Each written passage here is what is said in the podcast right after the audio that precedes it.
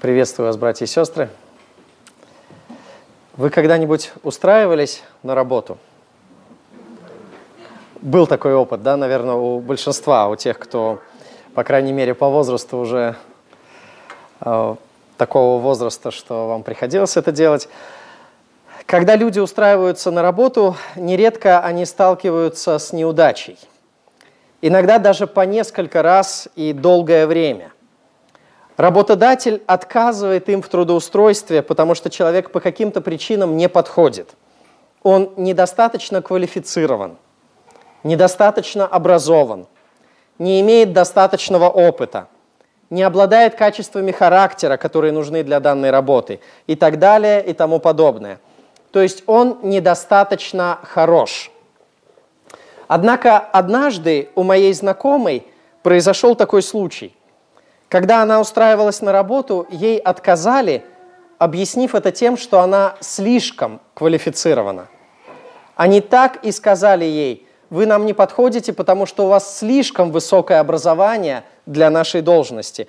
То есть ее не хотели принять на работу, потому что она была для них слишком хороша.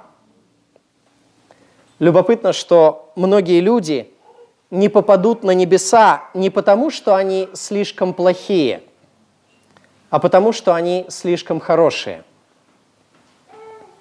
Многие люди не попадут на небеса не потому, что они слишком плохие, а потому что они слишком хорошие. Я даже скажу вам больше того. Нет ни одного человека, который был бы слишком плохим для небес.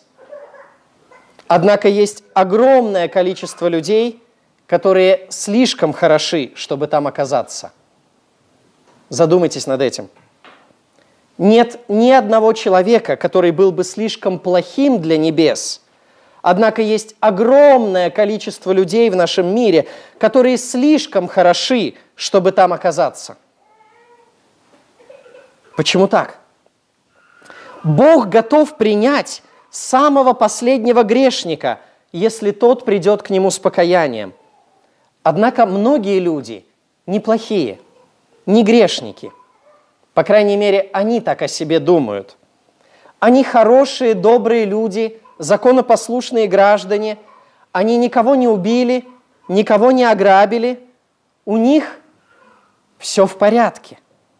В своих собственных глазах они достаточно хороши, поэтому они никогда не придут к Богу с настоящим покаянием и будут отправлены в ад.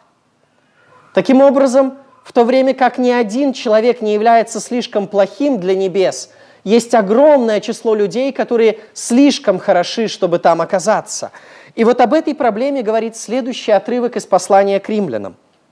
Напомню, что мы с вами закончили в предыдущей проповеди первую главу, и сейчас переходим ко второй главе. В конце первой главы апостол Павел говорил о Божьем суде над язычниками – над теми людьми, которые поклонялись и служили твари вместо Творца.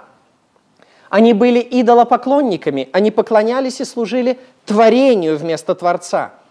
И вот иудеи, когда они слышали эту проповедь апостола Павла, когда они читали эти слова, они могли думать, к нам это не относится.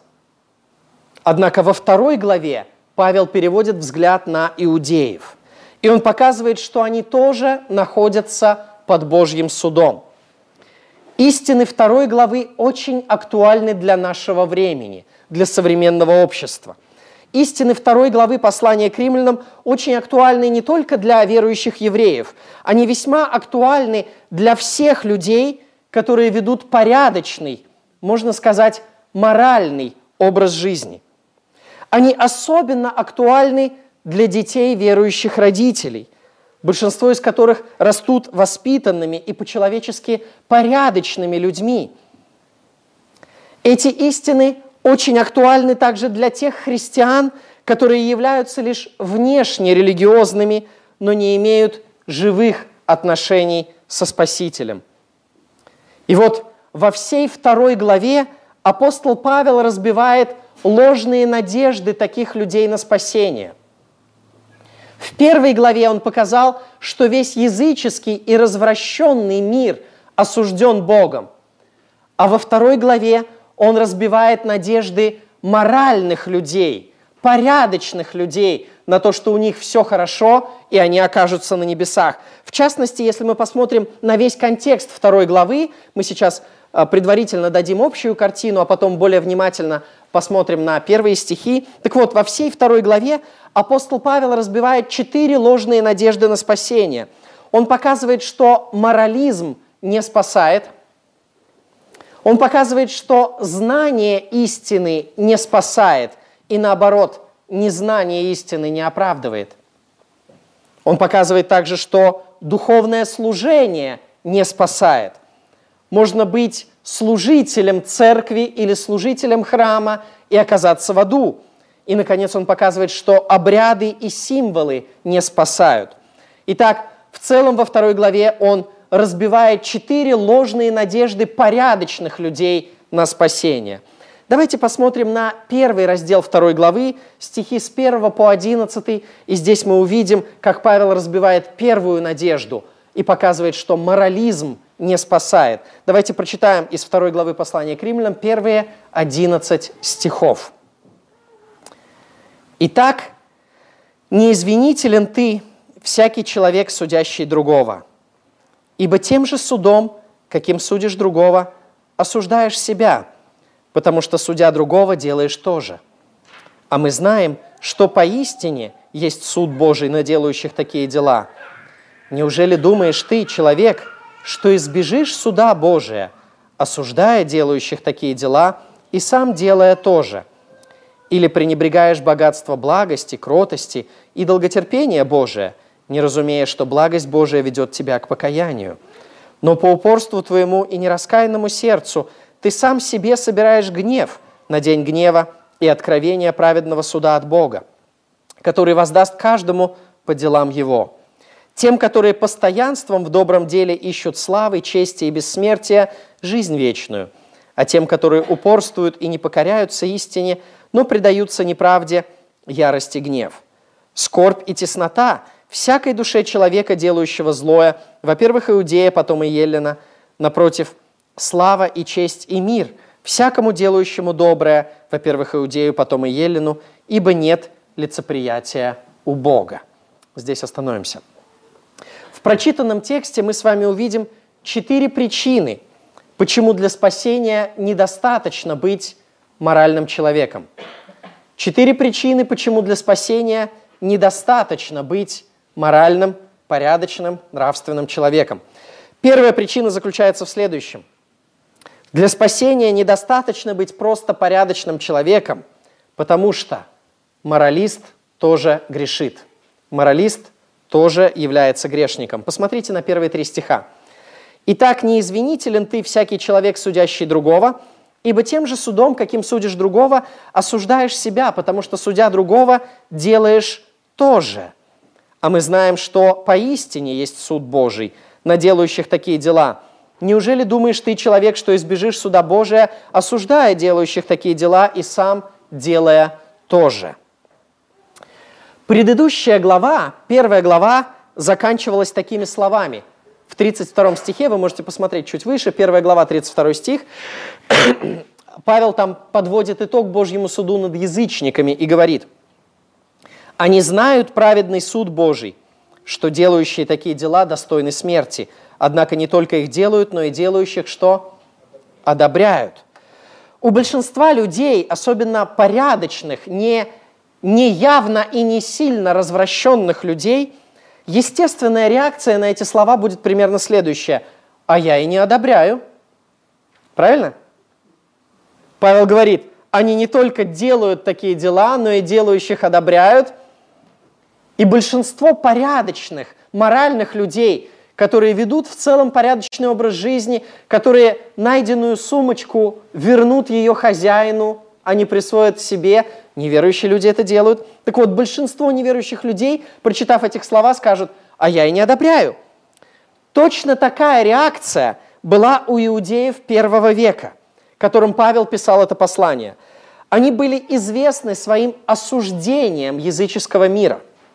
Они осуждали грехи язычников – они осуждали образ жизни язычников. Они осуждали римские бани как место разврата. Они осуждали греческие театры, потому что там тоже очень часто обыгрывались человеческие страсти. Они осуждали ипподромы, где устраивали скачки. А, они осуждали спортивные состязания и бои гладиаторов. То есть иудеи осуждали всю эту мирскую языческую культуру. И вот естественная реакция иудея первого века на первую главу была бы такой. Да, Павел, это ты все правильно сказал. Делающие такие дела достойны смерти. И одобряющие все это тоже достойны смерти. Но я не такой. Я не одобряю, а осуждаю. И вот таким людям апостол Павел говорит, «Итак, неизвинителен ты, всякий человек судящий». Это очень неожиданно. Это очень неожиданно. Нам хотелось бы услышать, и большинство людей ожидали бы услышать такие слова, что «а вот ты молодец, что ты не одобряешь грех». Вот все они, язычники, которые погрязают в разврате и одобряют все это, вот они виновны пред Богом, и по делам им достанется. А вот тебя я хвалю, ты молодец, что ты осуждаешь эти грехи, не одобряешь их. Однако нет. Павел говорит совершенно неожиданно, он говорит, ты неизвинителен. Здесь используется то же самое слово в греческом оригинале, которое в первой главе было употреблено по отношению к язычникам – в 20 стихе то же самое слово используется, хотя в синодальном переводе оно переведено разными словами, и поэтому из перевода мы не можем это увидеть. Но посмотрите на 20 стих. В 20 стихе он говорил в отношении языческого мира, «Ибо невидимая его вечная сила, его и божество от создания мира через рассматривание творений видимы, то есть Бог дал достаточное откровение о себе в природе, так что они, языческий мир, безответны. Вот это слово «безответный» то же самое, что и «неизвинителен» во второй главе в первом стихе. Это слово по-гречески звучит «ан апологетос». «Ан апологетос», извиняюсь, ударение. «Ан апологетос». То есть э, оно состоит из отрицательной частицы «ан», отрицание, и корня «апология». Апология – это значит извинение, оправдание, смягчающее обстоятельства – в древнем суде а, человеку, которого обвиняли, обвиняемому было разрешено принести, произнести апологию. То есть после того, как разобрали его дело, после того, как ему вынесли приговор, и все сказали, что он виновен в совершении, в совершении какого-то преступления, ему давалось право произнести апологию. И вот он, а, когда он произносил эту апологию, то есть такую извинительную речь, он пытался извиниться за свой поступок и смягчить свою вину. Он старался показать, что, ну, например, его к этому поступку подтолкнули какие-то тяжелые обстоятельства, и тем самым вызвать жалость у присяжных заседателей. Или он мог сказать, например, что на самом деле этот поступок, а, он был вызван правильными мотивами. Он хотел как лучше, но получилось как хуже. И тоже он пытался бы э, как бы э, добиться благосклонности судей, чтобы они смягчили наказание. Апология. И вот апостол Павел говорит, что на Божьем суде весь мир не имеет апологии. Он ан апологетос. Он не имеет извинения, он не имеет смягчающих обстоятельств. Он не может смягчить своей вины и понизить степень своей виновности. Он не может уменьшить свое наказание. И вот то же самое слово, которым апостол Павел обвиняет языческий мир, он говорит, что языческий мир не имеет вот этого извинения, не имеет апологии. Абсолютно то же самое слово во второй главе, в первом стихе он применяет к моральным людям, которые не одобряют грех и не участвуют в явном разврате этого мира. Он говорит, и ты, тот, который не одобряет, а осуждает грех, и ты не имеешь извинения, и ты не имеешь апологии. Получается, что в первой главе Павел говорит язычникам, ты не имеешь извинения. А во второй главе он то же самое говорит иудеям, и ты не имеешь извинения. Ни те, ни другие не имеют вип доступа на небеса. ни те, ни другие не имеют оправдания на Божьем суде. Более того, еще одна очень парадоксальная мысль. Высокоморальный человек, не одобряющий грех и разврат окружающего мира, не только не избегнет наказания, но, как это ни парадоксально, находится под еще большим осуждением. Это на первый взгляд непонятно, на первый взгляд это кажется нелогичным, но вот какой парадокс. Высокоморальный человек, который не одобряет разврат окружающего мира, а наоборот осуждает его, он, как это ни парадоксально, находится под еще большим осуждением, чем развратники языческого мира. Обратите внимание, как об этом сказано в первом стихе второй главы. «Итак, не извинителен ты, всякий человек, судящий другого, ибо тем же судом, каким судишь другого, осуждаешь себя». Это не вполне очевидно из нашего перевода, но обратите внимание на слова «судишь другого, осуждаешь себя». В оригинале второе слово является усиленной формой первого. Если себя ты судишь, то есть, извиняюсь, если другого ты судишь, то себя как бы вдвойне судишь. Усиленная форма этого слова. Засуживаешь, можно сказать, ибо в чем ты судишь другого, в том себя засуживаешь. Или в чем ты судишь другого, в том себе выносишь приговор. Почему это так? Почему высокоморальный человек, не одобряющий грех окружающего мира, сам себе выносит приговор? На это есть как минимум две причины. Такой человек прежде всего показывает, что он знает критерии суда – Задумайтесь. Если человек не одобряет грех, и он называет грех грехом, ведь как можно по-другому не одобрять?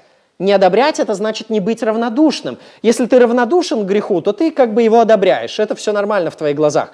Но если ты не одобряешь, это значит, ты неравнодушен к этому греху. Это значит, что этот грех является в твоих глазах грехом. Преступление является в твоих глазах преступлением. Зло является в твоих глазах злом, а не добром. А это значит, что ты понимаешь критерии суда. Ты понимаешь, где добро, где зло. Следовательно, твои собственные грехи являются вполне осознанными. Если ты не одобряешь этот грех, у тебя есть критерии суда. Ты прекрасно знаешь, где добро, где зло. Ты не одобряешь зла а значит, твои собственные грехи являются вполне осознанными, и получается, что в том, в чем ты другого судишь, себя ты в большей степени засуживаешь, осуждаешь, подписываешь себе финальный приговор, потому что ты все, что ты делаешь, малейший твой грех, малейшее, малейшее твое преступление, ты это делаешь вполне осознанно. И вторая причина, почему моральный человек на самом деле является более судимым Богом – является еще в большей степени виновным, заключается в следующем. Человек, который осуждает греховность мира, показывает, что он недооценивает Божьи требования. Человек, который осуждает греховность мира, показывает, что он недооценивает Божьи требования. В этом стихе мы прочитали, потому что судя другого, ты делаешь тоже. И вот это тоже очень парадоксальные слова, очень странные слова, их нужно правильно понять. Дело в том, что любой моралист, любой высоконравственный человек, который ведет порядочный образ жизни, любой, любое чадо верующих родителей, наверняка скажет, услышав эти слова, когда апостол Павел говорит, потому что судя другого делаешь тоже. Так вот, любой порядочный человек воскликнет, как это я делаю тоже? Я наоборот ничего подобного не делаю. Я осуждаю такие поступки. Я против аморальности, я против нечестности, я против всяческих преступлений. Я чужого не возьму. Я за честность и справедливость, я за моральный образ жизни. Я поддерживаю движение ЗОЖ, знаете, за здоровый образ жизни. Но вот именно к таким людям была обращена Нагорная проповедь Иисуса Христа – в Нагорной проповеди Иисус Христос как раз показывает, что большинство высокоморальных людей или просто порядочных людей недооценивают Божьи требования. Поэтому себя они считают хорошими и добрыми, не понимая, что на самом деле они точно такие же, как самые последние развратники и преступники. Они точно такие же, как язычники и идолопоклонники этого мира, просто грешат по-другому, в другой сфере и на другом уровне. Помните, как в Нагорной проповеди Иисус Христос объясняет нормы Божьего суда? Он показывает, по каким критериям Бог судит. И вот обращаясь к этим высокопорядочным, моральным иудеям, книжникам и фарисеям, он говорит, например, Матфея 5 глава 21-22 стихи, «Вы слышали, что сказано древним, не убивай, кто же убьет, подлежит суду». И, конечно же, фарисеи с ним согласились бы, да, мы это слышали, ну так мы и не убиваем. Однако Христос показывает правильное применение вот этой Божьей заповеди. Он говорит в следующем стихе, «А я говорю вам, что всякий гневающийся на брата своего напрасно подлежит суду». То есть то же самое, что фарисеи говорили об убийстве, кто убьет, подлежит суду.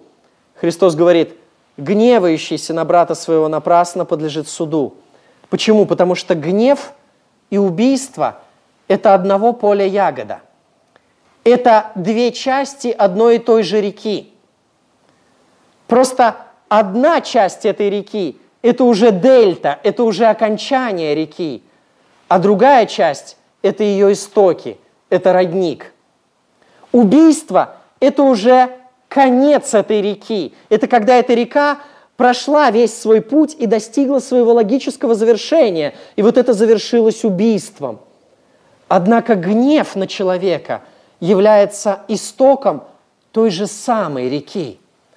Это не два принципиально разных, несовместимых поступка, но это просто две части – начальная и конечная. И вот если мы с такой стороны посмотрим на это, то мы увидим, что оказывается и убийца, и моралист, который гневается на других, являются абсолютно одинаково виновны пред Богом. Они совершают один и тот же грех, просто в разных стадиях этого греха. То же самое Христос говорит о прелюбодеянии в 5 главе 27-28 стихах. «Вы слышали, что сказано древним «не прелюбодействуй», а я говорю вам, что всякий, кто смотрит на женщину с вожделением, уже прелюбодействовал с нею в сердце своем». Это тоже две части одной и той же реки – Просто завершившееся прелюбодеяние – это уже концовка этой реки, это уже дельта. А кто смотрит на женщину с вожделением, это ручеек, являющийся истоком той же самой, не другой, а той же самой реки. Это абсолютно один и тот же грех, просто на разных стадиях своего развития. И поэтому Христос говорит, что как самый последний развратник, так и про, а, относительно порядочный, моральный человек, но который просто смотрит на женщину с вожделением, они совершают один и тот же грех перед Богом и одинаково виновны пред Богом. То же самое можно сказать о воровстве. Человек, который взламывает дверь и э, прокрадывается в чей-то дом, чтобы что-то украсть. И человек, который утаивает налоги, которые он должен по закону заплатить, но не платит совершают один и тот же грех. То же самое можно сказать о лжи. Человек, который напрямую и напропалую говорит направо и налево всякую неправду, и человек, который где-то утаивает истину, говоря полуправду, чтобы где-то избежать каких-то неприятных последствий, они одинаковый грех совершают пред Богом, просто на разных этапах развития этой реки – Христос говорил, что за всякое праздное слово, которое скажут люди, дадут они ответ в день суда. Матфея 12 глава 36 стих. За любое напрасное слово, то есть слово, которое на самом деле неуместно, не должно было бы быть сказано в этом месте, и оно какой-то вред принесло, кого-то оскорбило, где-то оно неправильным было. Так вот, за любое напрасное слово люди дадут ответ в день суда – если мы посмотрим на Божьи критерии вот с такой стороны, то мы поймем, что на самом деле мы очень виновны пред Богом, и любой самый порядочный в глазах мира человек, самый высокий моралист на самом деле является бесконечно виновен пред Богом. Христос начинает Нагорную проповедь такими словами. Он говорит, «Ибо говорю вам, если праведность ваша не превзойдет праведности книжников и фарисеев, то вы не войдете в Царство Небесное». Для иудеев того времени эти слова были подобны разорвавшейся бомбе. Как эта праведность наша превзойдет праведность книжников и фарисеев? Ведь книжники и фарисеи – это самые праведные люди, действительно, да. Мы привыкли думать о книжниках и фарисеев как о лицемерах, и это одна сторона их жизни. Но в глазах людей они были самыми праведными людьми. Почему? Потому что они стремились к дотошному исполнению всех заповедей закона, соблюдали все ритуальные постановления, отдавали десятину, проводили время в молитве, в храме, соблюдали праздники, читали Писания. То есть в глазах людей они были самыми праведными людьми, однако Христос говорит, если праведность ваша не превзойдет праведности книжников и фарисеев, вы не имеете никакой надежды, у вас нет ни малейшего шанса. Потому что самая лучшая праведность человеческая недостойна того, чтобы войти на небеса. Бог будет судить нас не потому, одобряем мы грех или не одобряем греха. Бог будет судить нас по нашим действительным делам, по нашим действительным словам, по нашим действительным мыслям, по нашим действительным чувствам. И Он знает все, ибо Он сердцеведец. Более того, Бог будет судить нас на, на основании своей истины. Э, вернемся к э, римлянам второй главе. Во втором стихе мы читаем, Павел говорит, «Мы знаем, что поистине есть суд Божий на делающих такие дела». Э, вот, хотя здесь написано слитно, поистине, то есть как бы в заправду, да?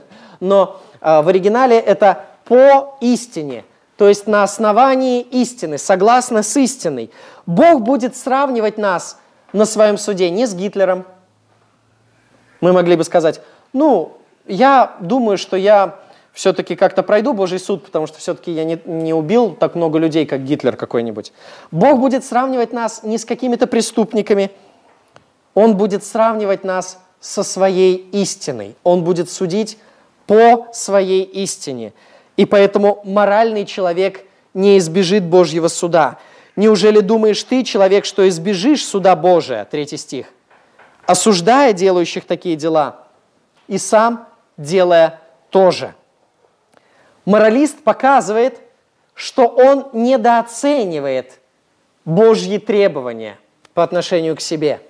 Он думает, что он сильно отличается от этих развратников и грешников в мире.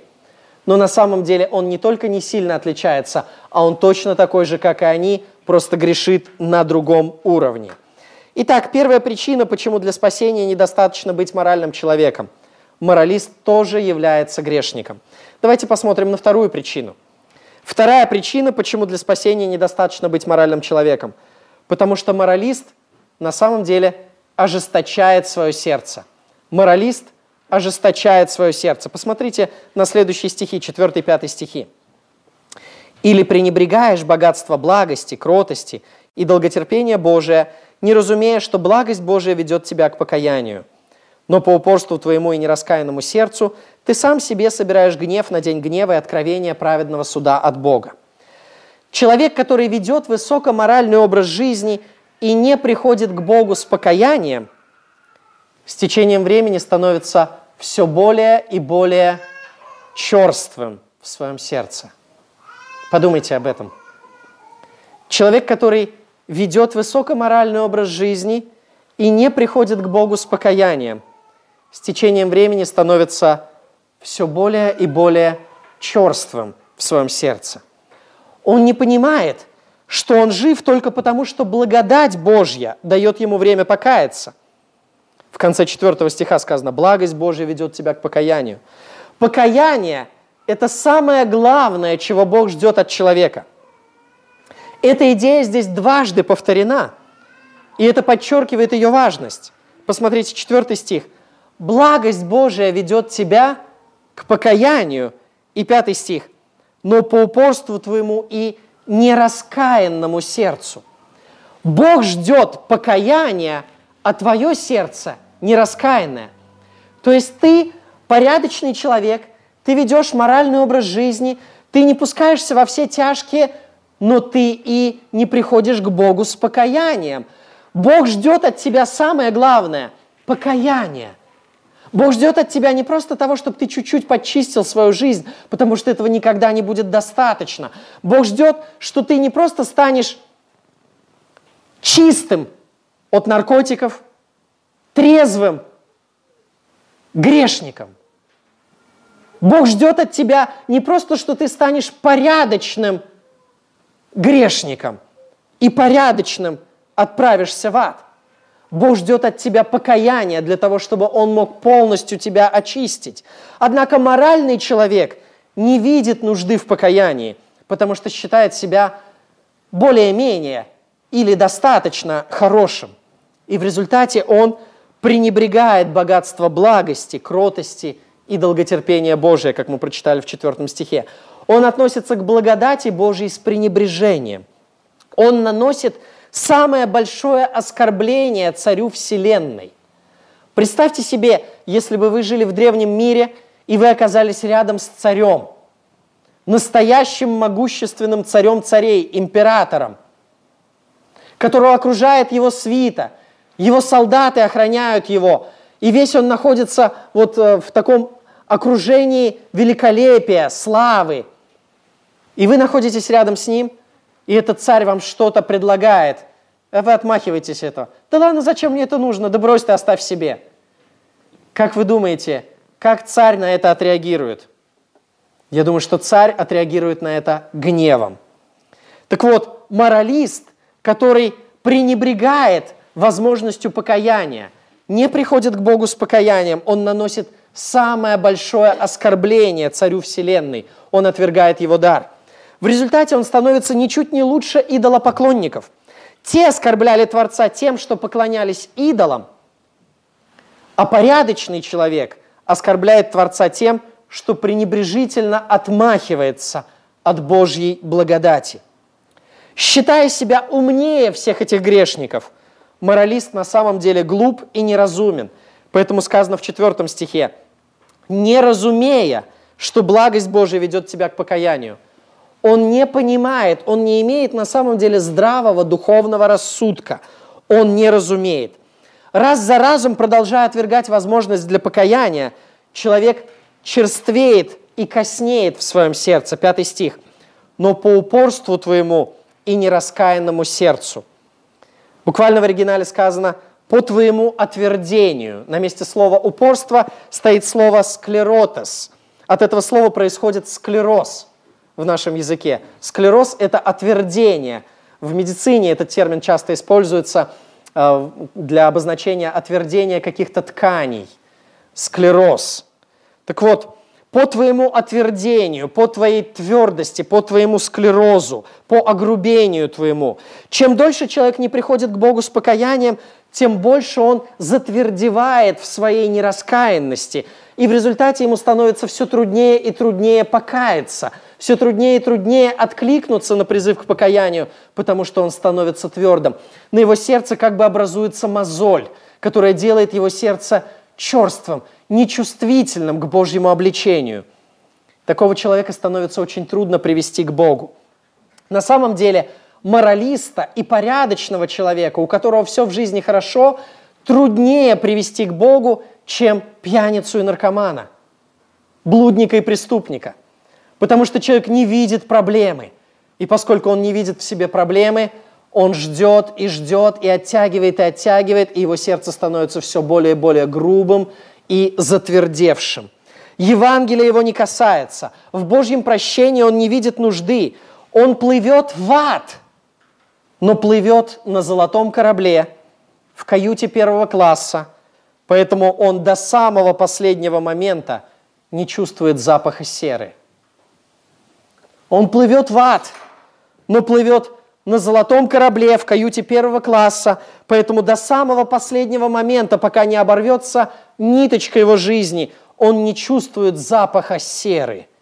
Как сказал об этом один автор, внешне морального человека, который дружелюбен и щедр, но самодоволен, обычно труднее на деле достичь Евангелием, чем нечестивца, который достиг своего дна, признал свой грех и перестал надеяться на себя.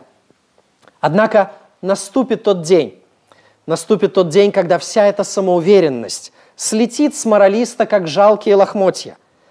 Как здесь Павел пишет, ты сам себе собираешь гнев на день гнева и откровения праведного суда от Бога. ты сам себе собираешь. Вот это слово «собираешь» буквально откладываешь, сберегаешь. От этого слова в греческом языке происходит слово «сокровище». В греческом языке «сокровище» и вот это слово «собираешь» – однокоренные слова. То есть собираешь как сокровище, откладываешь. Как царь Кощей над златом чахнет, так человек моральный, нравственный, он чахнет над гневом Божьим.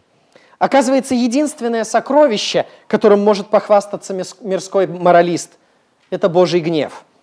И чем дольше моралист продолжает вести свой высокоморальный образ жизни, не приходя к Богу с покаянием, тем больше дивиденды гнева откладываются на его счету. Что происходит с деньгами, когда мы кладем их в банк? Там копятся проценты, откладываются дивиденды. Так вот, чем больше моралист продолжает вести свой нравственный образ жизни, не приходя к Богу с покаянием, тем больше он накапливает дивиденды, проценты Божьего гнева, потому что он продолжает пренебрегать Божьей благостью, которая ведет его к покаянию. Итак, мы с вами увидели вторую причину, почему для спасения недостаточно быть моральным человеком. Моралист закостеневает в своей нераскаянности. Давайте теперь посмотрим на третью причину. Третья причина, почему для спасения недостаточно быть моральным человеком. Потому что моральность не равняется святости. Моральность не равняется святости. Посмотрите на следующие стихи с 6 по 8. «Который воздаст, Бог воздаст каждому по делам его. Тем, которые постоянством в добром деле ищут славы, чести и бессмертия, жизнь вечную.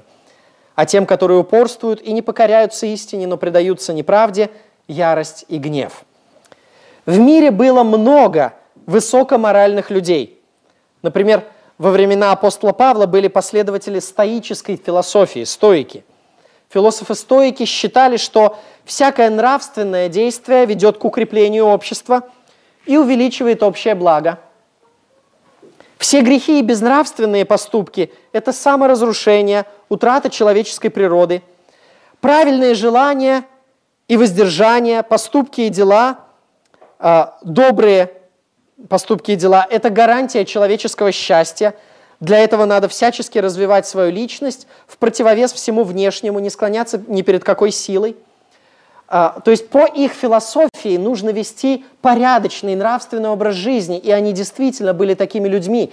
Их очень уважали в обществе за их порядочное нравственное поведение. И знаете, даже христиане во все века любили читать и даже, даже часто цитировали стоиков – они цитировали неверующих вот этих вот невозрожденных людей, язычников.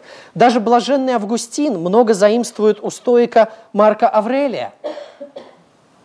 Эти люди, будучи язычниками и не приходя к Богу с покаянием, они вели порядочный образ жизни. Было другое направление в греческой философии, так называемые киники. Они выступали за простоту жизни и одежды, они вели нищенский образ жизни, тоже стремились к добродетельному поведению – эти идеалы были очень близки для христианских аскетов и монахов.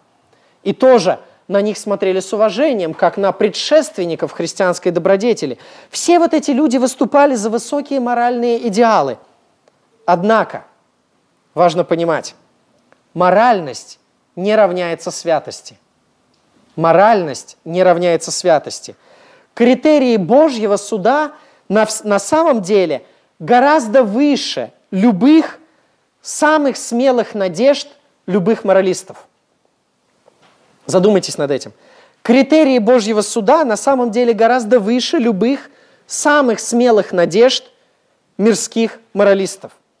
Во-первых, Божье определение святости включает в себя постоянную праведность. Шестой стих и седьмой. Который воздаст каждому по делам его, тем, которые постоянством в добром деле – Видите, постоянство в добром деле. Легко быть по большей части праведным иногда допуская ошибки и просчеты. Это нетрудно. Большинство мирских людей могут это делать. И все вот эти моральные люди были такими. Они по большей части поступали праведно, иногда допуская ошибки и просчеты. Иногда согрешая. Но Господь требует постоянства в праведности, постоянством в добром деле, 7 стих. Во-вторых, Божье определение святости включает в себя угодный Богу мотив. Ищут славы, чести и бессмертия. Вот таким людям Бог даст жизнь вечную. Они ищут славы, чести и бессмертия, то есть ищут того, что исходит от Бога. В-третьих, Божье определение святости включает в себя принятие Божьей истины. Э, восьмой стих – а тем, которые упорствуют и не покоряются истине, но предаются неправде, ярости, гнев. Если человек ведет порядочный образ жизни и соблюдает законы своего государства, но при этом не принимает Библию, не принимает Божью истину, то, то он точно так же нарушает Божий стандарт. Он является моральным, но он не является святым. На самом деле между моральностью и святостью есть огромная пропасть. Многих людей смущает вот это место Священного Писания, которое мы только что прочитали. И ко мне тоже часто многие люди а, на протяжении разных лет обращались с вопросом, не учит ли этот текст спасению делами? Тем, которые постоянством в добром деле ищут славы, чести и бессмертия, жизнь вечную. Не говорит ли он о том, что можно, делая добрые дела, если ты делаешь их достаточно постоянно, получить вечную жизнь делами? На самом деле нет как раз наоборот.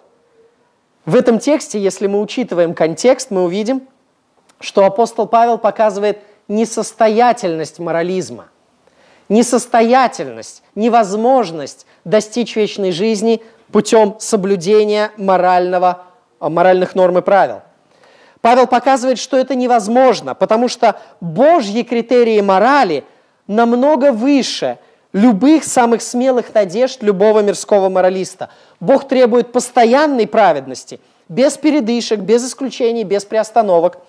Бог требует правильных мотивов, чтобы человек своими праведными делами искал того, что дает Бог, славы, чести и бессмертия. Источником этого является только сам Бог. Бог требует только такой морали, которая основывается на принятии Божьей истины и на вере в нее. Ни один моралист по этим критериям не пройдет. Никто не сможет достичь этого своими силами. Итак, мы с вами увидели еще одну причину, почему моральность э, не ведет к спасению. Потому что моральность не равняется святости. Божьи критерии святости намного выше человеческих принципов морали. Ну и, наконец, давайте посмотрим на еще одну четвертую причину, почему моральный образ жизни не ведет к спасению. Четвертая причина – Потому что моральный образ жизни не впечатляет Бога. Моральный образ жизни не впечатляет Бога. Посмотрите на последние стихи этого отрывка с 9 по 11. «Скорбь и теснота всякой душе человека, делающего злое». Во-первых, Иудея, потом и Еллина. Напротив, слава и честь и мир всякому делающему доброе, во-первых, Иудею, потом и Елену, ибо нет лицеприятия у Бога нет лицеприятия у Бога. Мы уже сказали, что во второй главе апостол Павел полемизирует главным образом с кем? С иудеями, которые не одобряли языческий разврат и старались вести моральный образ жизни. Однако здесь сказано, что у Бога нет лицеприятия. К евреям он относится так же, как к язычникам. Иными словами, усилия евреев по соблюдению закона – по, мора... по морального образа жизни Бога не впечатляли, не располагали его к ним особым образом, не делали Бога лицеприятным по отношению к евреям. Бог одинаково беспристрастно судит и евреев, и язычников на основании их дел. И как мы уже выше сказали, высоконравственные евреи были не менее грешными в Божьих глазах, чем безнравственные язычники, потому что Божьи критерии суда, Божьи критерии святости – бесконечно выше человеческих. Евреи должны были знать это из Ветхого Завета. В первой книге Царств, 16 главе, 7 стихе, очень известный стих находится, где Бог говорит своему пророку Самуилу, показывая, что его суд, Божий суд, не такой, как человеческий. 1 Царств 16.7. «Я смотрю не так, как смотрит человек, ибо человек смотрит на лицо, а Господь смотрит на сердце». Человек судит по внешним признакам. Человек оценивает праведность, поступки. Человек оценивает нравственность лишь по внешнему поведению, но Бог смотрит не на внешнее, а Бог смотрит куда? На сердце. И здесь уже невозможно обмануть Бога. И здесь каждый из нас знает, что ваше сердце предавало Божьи заповеди. Ваше сердце стремилось к тому, что не угодно Богу. Ваше сердце нарушало Божьи критерии. И поэтому каждый человек виновен пред Богом. Моральный образ жизни не впечатляет Бога, потому что Бог смотрит на сердце. Бог видит больше, чем вот этот внешний фасад мирской праведности, чем этот внешний фасад внешне порядочного, благочестивого, доброго образа жизни. Бог видит дальше, чем ваша благотворительность. Бог видит дальше, чем ваша просто поверхностная честность. Бог смотрит не на лицо, а на сердце. Человек смотрит на лицо. Мы так оцениваем себя и друг друга. Бог смотрит на сердце. И поэтому наша внешняя порядочность его не впечатляет. Нет лицеприятия у Бога, мы прочитали – он будет каждого судить нелицеприятно по его делам.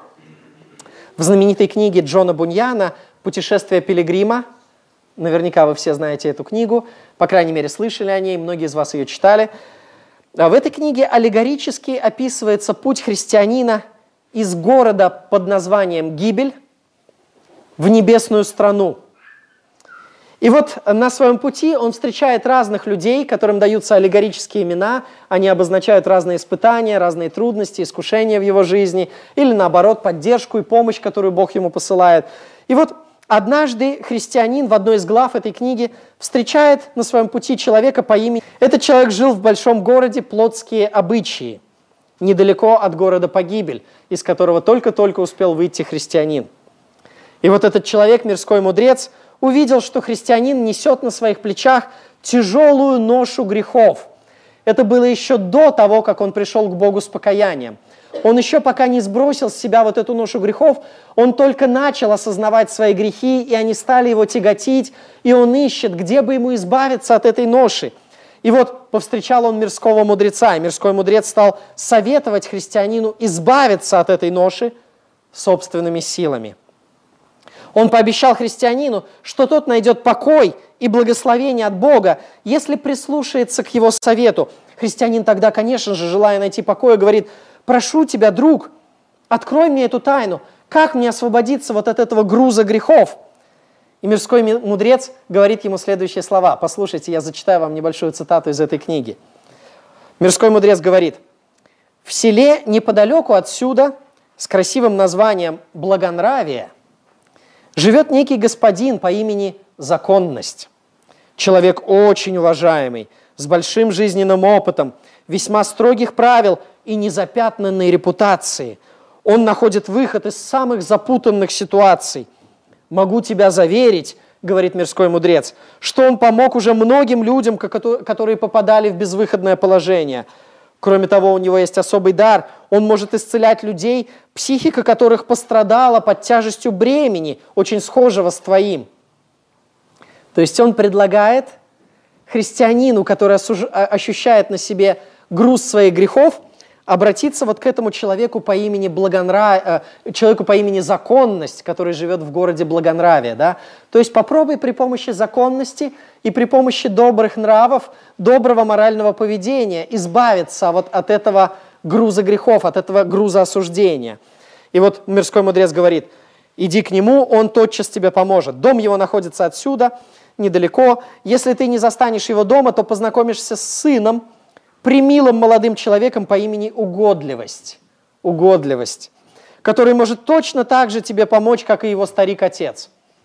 Как тебе поможет э, законность, да, так тебе поможет угодливость. Это отец и сын, одна семья. Там, смею тебя уверить, ты скоро избавишься от своей ноши. Если ты решительно не желаешь вернуться в свой родной город, чего я тебе тоже не советую, то тебе надо будет вызвать к себе жену и детей и поселиться в этом селе, купив удобный и недорогой домик. Там их теперь много пустует. И провизия здесь тоже дешевая, при том отличного качества. То есть он обещает ему, что он сможет прожить жизнь а, благополучно, вот прикрываясь благонравием, законностью. Твое счастье умножит хорошие честные соседи, которые тоже будут приличными людьми, благонравными людьми. Ты будешь вести приятную жизнь в окружении э, людей добрых, соблюдающих закон. Сам ты тоже будешь пользоваться всеобщим почетом и уважением, как всякий человек, который, будучи мирским, живет прилично. И вот э, христианин сначала идет, и он думает, что он действительно там ему помогут, но затем он начинает, э, Господь его останавливает и посылает к нему евангелиста.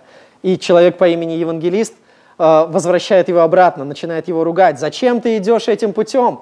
Я же сказал тебе, иди вот к тесным вратам, туда, к покаянию, где, э, где тебя избавят от ноши грехов. Здесь ты не спасешься». И христианин прислушивается к нему, и он проходит через ворота покаяния. Дорогие друзья, многие люди в наши дни советуют вот этому, э, следуют совету вот этого персонажа, мирского мудреца. Многие люди пытаются укрыться в селе благонравия, в доме у господина законность, подружившись с его сыном по имени угодливость. Они думают, если я буду просто вести порядочный образ жизни, зачем быть религиозным фанатиком, никому это не надо, это э, меня друзья судят, от меня отвернутся все мои знакомые, надо мной будут смеяться. Нет, я не буду религиозным фанатиком, я буду просто вести приличный образ жизни, буду жить чест, как честный человек. Люди идут вот по этому пути. Они пытаются освободиться от греха и попасть на небеса путем законности и порядочности. Они думают, я не одобряю греховный образ жизни, я не одобряю своих знакомых, которые пускаются во все тяжкие, я не пью, не краду, не развратничаю, я с этими грешниками не заодно, ведь этого же должно быть достаточно для спасения. Позвольте сказать вам, нет, этого недостаточно для спасения. Для спасения недостаточно осуждать грех – для спасения недостаточно не соглашаться с мирским образом жизни. Для того, чтобы отправиться в вечную погибель, не обязательно быть самым большим грешником. В вечную погибель можно прийти, будучи внешне порядочным человеком. Помните, как Христос сказал о, а, о людях, которых Пилат убил? Он сказал, Думаете ли вы, что эти галилеяне были грешнее всех галилеян, что так пострадали? Нет, говорю вам. Но если не покаетесь, все также погибнете. Погибают не только самые грешные люди. И в ад отправляются не только самые большие грешники, но любой человек, даже моральный, нравственный, порядочный, даже ребенок верующих родителей – даже внешне религиозный человек, который посещает церковь, но если только он не придет ко Христу с покаянием и не освободиться решительным образом от этой ноши грехов, которая лежит у него на плечах. Если не покаетесь, говорит Христос, все также погибнете. Дорогие друзья, для спасения недостаточно осуждать грех. Для спасения вам нужен Христос – только Спаситель, который взял ваш грех на себя. Только Спаситель, который является источником жизни. Только Спаситель, в котором воскресение и жизнь. Только Спаситель, который заплатил за ваши грехи и в единстве, с которым на самом деле мы можем быть духовно живыми. Только Он приведет вашу душу на небеса. Придите ко Христу, не полагайтесь на свою порядочность. Не полагайтесь на то, что вы каким-то образом э, проникнете на небеса обходным путем, минуя врата покаяния. Не думайте, что если вы перелезете через забор, то вас оттуда не выбросят. Помните, как Христос рассказывал притчу о тех людях, которые проникли через стену? И он сказал, друг, как ты попал сюда? Как ты перелез сюда через стену? Почему ты не прошел через ворота, которыми нужно было войти? Э, войти? И они были выброшены во тьму внешнюю. Есть лишь один путь на небеса – это путь покаяния. Этот путь не морализм, не внешняя порядочность. Это путь покаяния, оставления грехов и прихода к Господу и Спасителю Иисусу Христу. Давайте помолимся.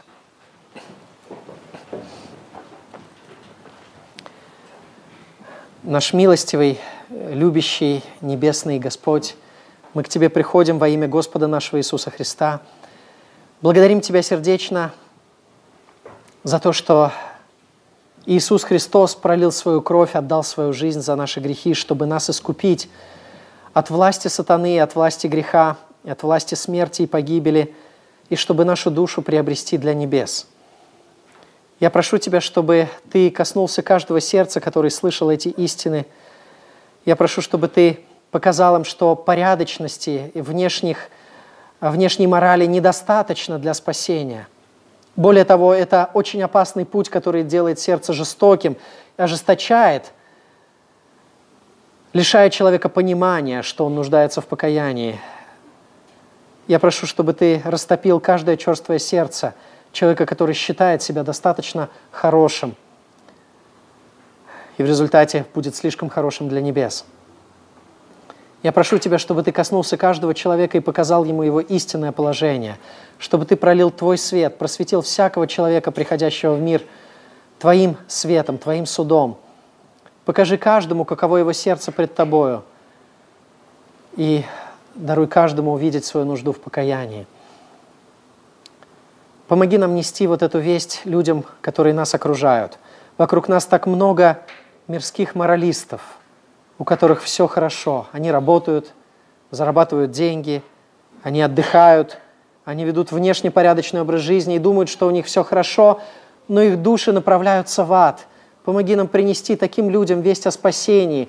Раскачай, разбуди, растопи их уснувшую, закосневшую, очерствевшую совесть светом Евангелия Твоего. И используй нас для этой цели. Пусть евангельская весть распространяется через нас а, во всем нашем районе города, по всей Самаре и по всему лицу земли во имя Иисуса Христа. Аминь.